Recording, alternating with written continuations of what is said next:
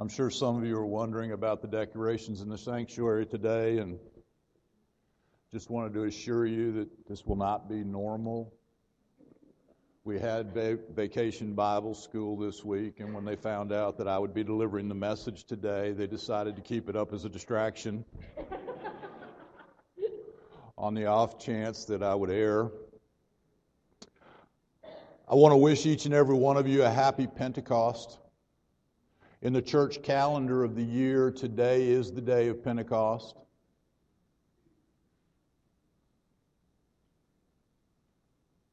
A couple of months ago, when Adel said that he would be uh, asking to spend some vacation time around his trip to the General Assembly, which is next week, and I ask you to include that in your prayers, our General Assembly of the EPC. I was aware of uh, three things. Number one, that today is Pentecost, which means that on the church calendar, this is Parkway's 21st birthday. We were chartered on Pentecost in 1998. Second thing I was aware of is that it's traditional to read from Acts chapter 2, where the story of the outpouring of the Holy Spirit comes on the disciples and then 3,000. But as many of you who know me know, I am not very traditional. And so our scripture reading today comes to us from Leviticus, every Presbyterian's favorite book of the Bible. And it comes specifically from the section of Leviticus that establishes the feasts and the festivals. Our scripture today comes from Leviticus chapter 23. We'll be reading verses 15 through 22. And as is our custom here at Parkway, please stand as you are able for the hearing and the reading of God's Word.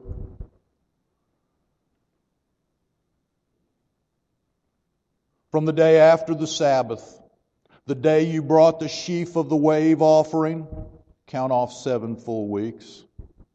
Count off 50 days up to the day after the seventh Sabbath and then present an offering of new grain to the Lord. From wherever you live, bring two loaves made of two tenths of an ephah of fine flour, baked with yeast, as a wave offering of first fruits to the Lord. Present with this set bread seven male lambs, each a year old and without defect, one young bull and two rams they will be a burnt offering to the Lord, together with the grain offerings and the drink offerings, an offering made by fire, an aroma pleasing to the Lord. Then sacrifice one male goat for a sin offering, and two lambs, each a year old, for a fellowship offering. The priest is to wave the two lambs before the Lord as a wave offering, together with the bread of the first fruits. They are a sacred offering to the Lord for the priest. On the same day, you are to proclaim a sacred assembly and do no regular work. There is to be a fasting ordinance for the gener- a lasting ordinance for the generations to come wherever you live. And when you reap the harvest of your land, do not reap to the very edges of your field or gather the gleanings of your harvest. Leave them for the poor and the alien I am the Lord your God. This is the word of God for the people of God. Thanks, Thanks be to God. Please be seated. Let us pray, Father God.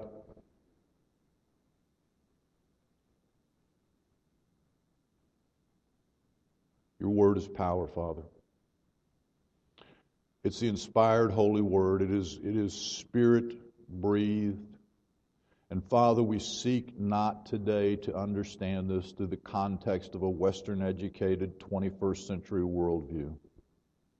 But Father, we seek to understand the significance and the symbolism and the meaning, Father, of what you established and what those on that very first Pentecost day would have looked forward to and understood, that we may see you more fully revealed. And Father, to that end, may the words of my mouth and the meditations of our heart be pleasing in your sight. In Jesus' holy and precious name, Amen. As everybody knows, and this is a story that if you've been in church for any period of time, this is kind of one of those highlights, right? Where the Spirit of God is breathed out on the apostles, and they start speaking in the languages of the people around them. And many are convicted. And about 3,000 come to saving faith. And this is occurring 50 days after the death, the burial, and the resurrection of our Lord Jesus Christ. And we remember where those disciples were before the resurrection. They were in hiding, they were terrified. And in 50 days, God had taken a group of leaderless, terrified followers and transformed them through the power of the Spirit into leaders that would establish the church that we worship in to this very day. That's a pretty big transformation.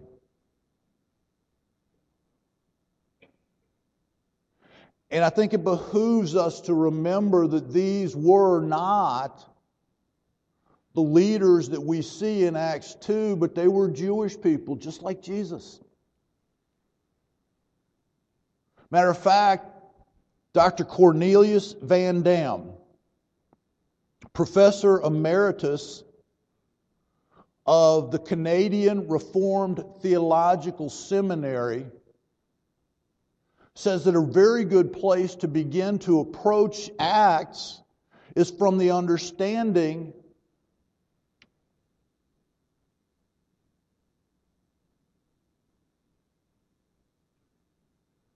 that the festival we see in Acts 2 was a sovereignly delivered festival established over 1,470 years before the events in, in Luke, Acts chapter 2. It's not like this was a coincidence. God had been planning this for a very, very, very long time.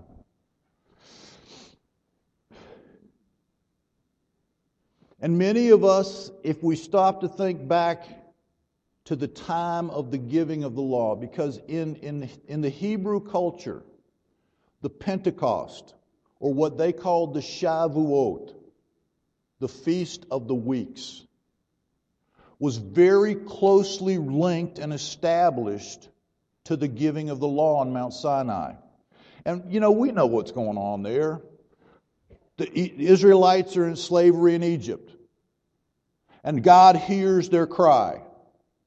And God starts to move in a very powerful and mighty way. He reveals his glory to Moses in a bush that's on fire yet not consumed by it, the Shekinah glory of God. And God makes a promise to Moses in that place by that bush. He says, My people will worship me on this mountain. And Moses is going, How are you going to do that, dude? Those people are across the sea in slavery. And God says, I'm going to use you. And Moses tries to talk himself out of it. But God says, You're going to go. And so all, we all know the story. Not a whole lot later, there's a, a lamb gets killed, the blood gets put on the door, the plagues of Egypt, the Passover, the passing through the Red Sea. And the next thing you know, by chapter 19 of Exodus, the people are assembled on the plain at the foot of Mount Sinai. All of Israel is there. And the glory of God descends on that mountain in fire and light. We know the story, right? But what I want you to see here is that so much of the history and so much of the festivals and so much of what these people of Israel are being asked to do that just seems really crazy to us today has a meaning in God's overall purpose. We just spent the last 18 weeks going through a sermon series in Revelation, and it was very enlightening. And it was full of unpacking the symbolism that's revealed in the throne room of God to the gospel writer John. And there's an important image. In Revelation 21 3, we read that, and I hear a loud voice from the throne saying, Now, the dwelling of God is with men, and he will live with them, and they will be his people, and God himself will be their God.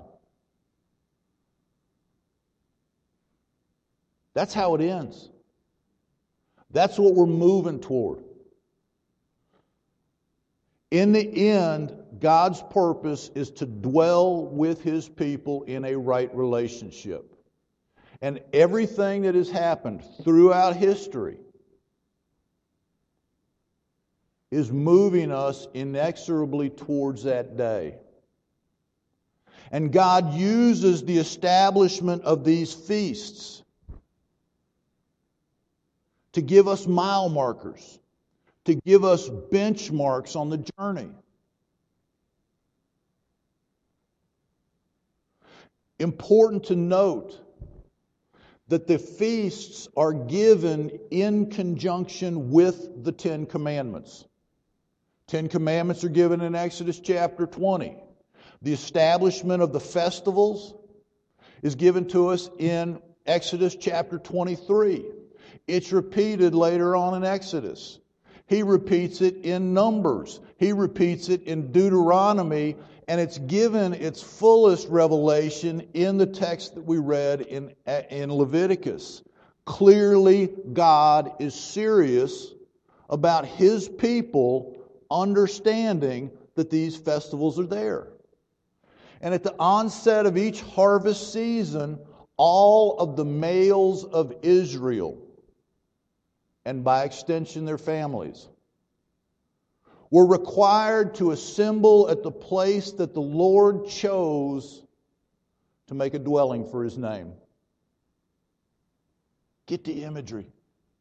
You see, in, in, in the first century and before, there was no CNN. There were no TVs. There were no moving pictures. There was no radio. There were not many books. There were people living in isolation in small communities, working to eke out an existence in an agricultural land. And so God said, you know, it's good for these people to come together and see what I have done because the, the, the feasts fulfill a number of purposes. The first thing that they do is they reassure the people of God's presence. You see, God had made promises to their forefathers, and they were acutely aware of those promises. Abraham a 90 year old with a 70 year old wife who was childless, living in a land, gets this message from God that I am going to make you into a great nation. And Abraham's wife goes, Right.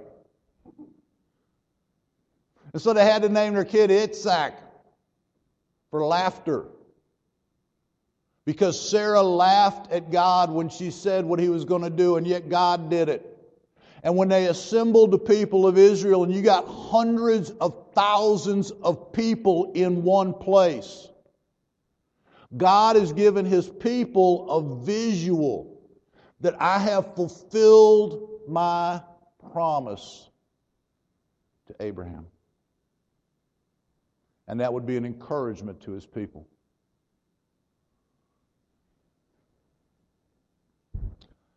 The second thing we need to be aware of in the giving of the festivals is the timing. God has assembled the people at Mount Sinai. He has just taken them out of slavery in Egypt. And He is about to send them into a new land, a land that is flowing with milk and honey a land that has cities built and people will live in cities they did not build, and they will reap crops they did not sow. And they are about to walk into a land of abundance, a promised land. A land that's better than anything that they have ever known, but is fraught with danger. There's the danger of pride because of wealth. Look what I have done. Look how much I have accumulated. There was the danger of a culture that existed outside of God's will, God's desire for His people. And God knew that the people would be tempted by that culture. And so He wanted to, and if I get through this sermon without tripping on this stuff, we'll call that a minor miracle today, okay? But God wanted His people to be reminded over and over and over again that it was He who delivered them into this land, that it was He who was providing them with this bounty. And so the festivals fulfilled a, a reminder. In a lot of ways, the festivals operated as a prophecy as well. Not only did they talk about promises past and promises kept in the present, they pointed forward through imagery to promises that were yet to come, promises that were yet to be fulfilled. Bible scholars call them foreshadowings, which is like a four syllable word and therefore beyond my comprehension. But Many, many, many biblical scholars say not only are these festivals important dates in the Jewish religious year of that day and time, many of them suggest nowadays and for centuries past that studying the Jewish festivals gives us an insight into God's salvation program for the people that he is going to bring to himself in those end days.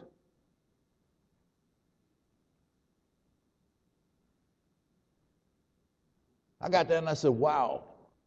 Matter of fact, a, a, messianic Jewish scholar by the name of John Parsons tells us that a study of Leviticus 23 gives us everything we need to know. He says it gives us God's entire plan from chaos Genesis 1, in the beginning, God created the heaven and the earth. Right? And what's going on? There's darkness and chaos in the land. And God said, Let there be light, and there was light, right? Parsons says it, Leviticus 23 reveals God's entire plan from chaos to eternity. There will be a new heaven, there will be a new earth. We will have new resurrected bodies. A new Jerusalem will come down. God will make his dwelling in our midst. He will be our God and we will be his people. And it's all being foretold in the symbolism and the propheticness of these festivals. Matter of fact, the word for festival in Hebrew, which I cannot pronounce, Moadim is the closest I can get, is also the word for seasons and appointed times. So at the appointed times, the people of Israel are to gather together. And all of those festivals were built around a harvest. There were seven festivals in the Jewish year. Three of them occurred in the early spring, and they were tied to the barley harvest. That was the Passover on the 14th day of the first month of the year the feast of the unleavened bread, which began on the 15th, the very next day, the first fruits festival, which began on the 16th. These guys could put a bunch of holidays together, okay?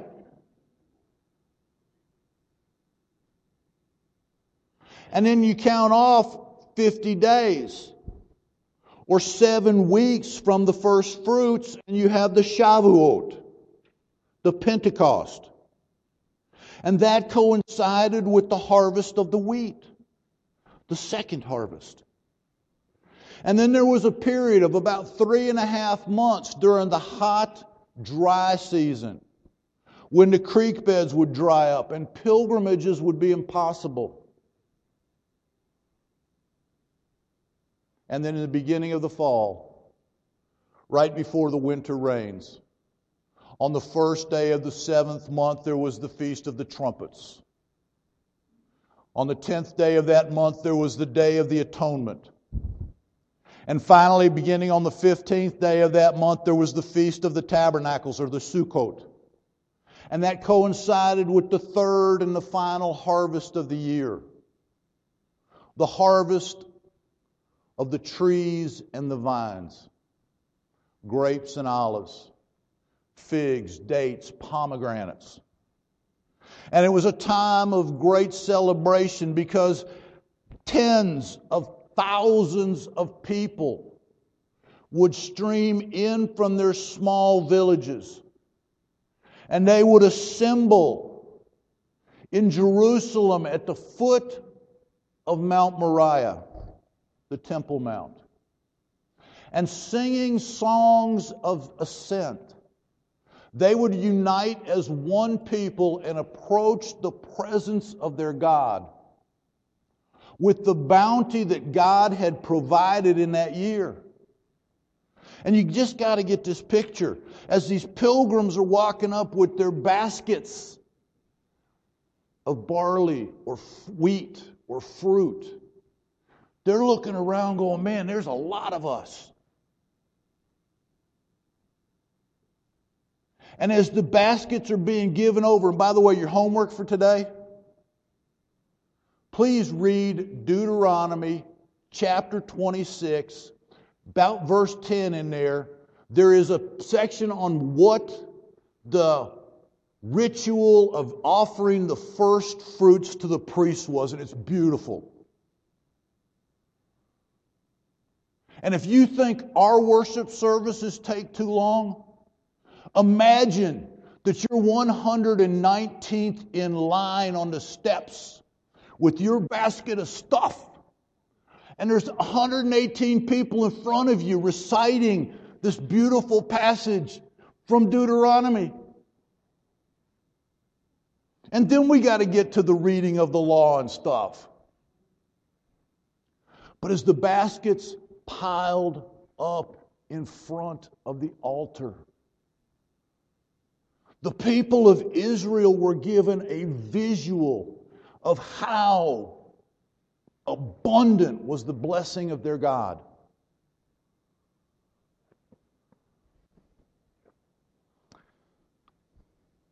I will be their God, and they will be my people. And throughout biblical recorded history, God is moving us never endingly toward that purpose.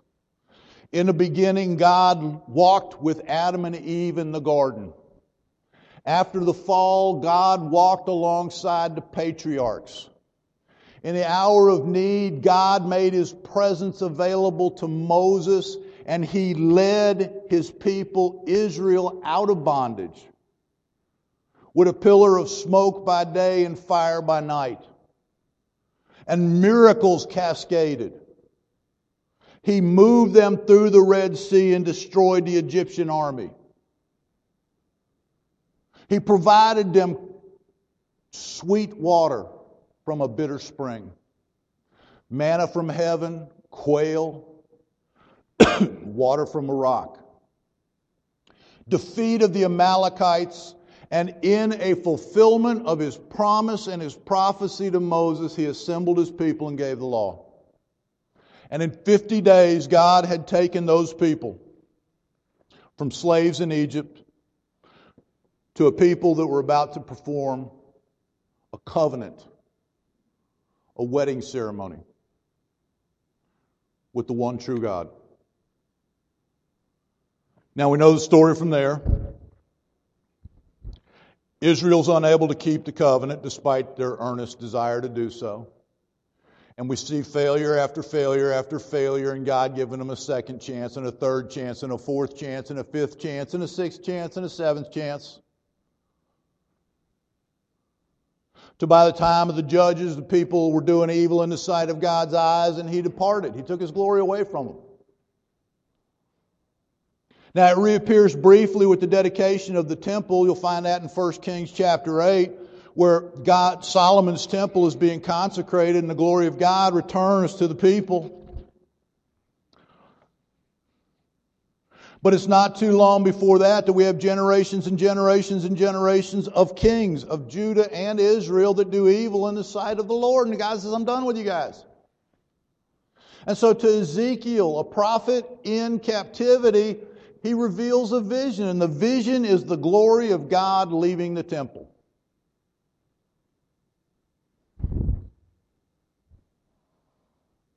And Ezekiel's in despair. And God says, Don't worry, I'm going to save a remnant. In Ezekiel 11, 17 to 20, therefore say, This is what the sovereign Lord says. I will gather you from the nations and bring you back from the countries where you've been scattered and I will give you back the land of Israel again. They will return to it and remove all its vile images and detestable idols. I will give them an undivided heart, and I will put a new spirit in them. I will remove from them their hearts of stone and give them a heart of flesh. Then they will follow my decrees and be careful to keep my laws. They will be my people and I will be their God. Fast forward to the New Testament to the days of Jesus. Something that we saw foreshadowed in the giving of the law. In the days of Jesus, there was a season of miracles and wonders. And the religious leaders with eyes that would not see, ears that would not hear, and hearts made of stone did not recognize God dwelling amongst his people. And we know the story. But what we may not realize is that Jesus was executed on the day of the Passover. He was buried on the day of the unleavened bread. And he arose on the celebration of first fruits. So when Paul tells the Corinthians in the letter to the first Corinth that Jesus was the first fruits of the resurrection, Jesus was literally raised on a day established by God more than 1500 years in advance. But wait, there's more. The Shavuot, the Feast of Weeks, is inextricably linked to Passover. As a matter of fact, the Jews are told in Leviticus from the day of the, after the Sabbath, the day of the first fruits, count off seven weeks. Those of you that follow your Hebrew numerology know that seven is a number of completeness or perfection, right? Well, seven sevens would be perfection perfected. The fullness of time. The appointed time. And 50 is kind of like seven sevens with a free throw and one. And that means that there's an expectation there. And so, as these Jews are counting off from the days of the Passover to the days of the Feast of Weeks, there is this expectation that there is something more, there's something coming. And after a week, where Jesus had ridden into town being proclaimed the coming king. The confrontations in the temple, the secret trial, the crucifixion, the burial, the pilgrims coming on this particular Shavuot, this particular Pentecost. Must have been wondering what's God going to do now? And they were not to be disappointed. After the ascension to heaven, Jesus told his disciples to stay together, to pray together, and to await the coming of the Holy Spirit. And on the day when all of Israel gathered together to go through the rituals of sacrifice, God poured out his Spirit first on the 12, then on nearly 3,000. And the church age began. The second harvest was fulfilled.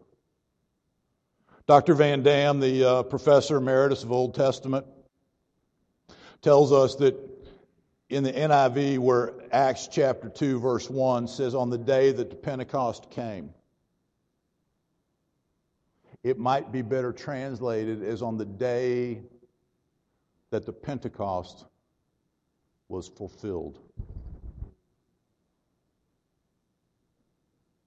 On the day that the Pentecost was fulfilled, the Spirit came. And the second harvest, first fruits were brought into the house. Nearly 1,500 years ago, God established the law and the festivals. In the Old Testament, the blood of a lamb on the first Passover began the story of God's physical salvation of his people from bondage and culminated in the giving of the law It was the dawn of a new age. In 50 days, he had taken people from slaves to become his special people. In the New Testament, the blood of the Lamb brought spiritual salvation to the people God had chosen and set the stage for the outpouring of the Holy Spirit. As I mentioned, the death, the burial, and the resurrection of Jesus fulfilled the Passover, the unleavened bread, and the first fruits. In the Old Testament, the Holy Spirit was given on occasion to individuals, usually leaders, over centuries. In the New Testament, the Spirit of God was lavishly poured out on the 12, then 3,000, and a multitude since. There were three festivals, there were three harvests. The second harvest has been fulfilled. The third harvest is yet to come. With the pouring out of God's Holy Spirit on His people, the promise of the Pentecost has been fulfilled. And we are now living in the days between the second harvest and the final harvest. When all of God's people will be gathered together and a new heaven and a new earth will descend and God will make his dwelling place in the midst of his people. And we will be his people, and he will be our God. Father God, Lord God, we pray with anticipation. Father, we look forward to the day, the fullness of your time. And Father, we know it's not far away. The first harvest, Father, was fulfilled when you saved your people. It began with the blood of a lamb. Father, the second harvest was fulfilled with the blood of the Lamb, the death, the burial, the resurrection, and the outpouring of the Spirit. And Father, it's possible that today that the lambs of the lambs that are being sacrificed might be ushering in a new age. And so, Father, we Father, we seek to glorify you and be obedient unto your word. And Father, we know that we're incapable of this without the Spirit. But Father, we are a people, though spiritually saved, we live in a fallen and corrupt body in a fallen and corrupt world, and we, we yearn for the day when all will be made new as promised. It's in Jesus' holy and precious name that we pray.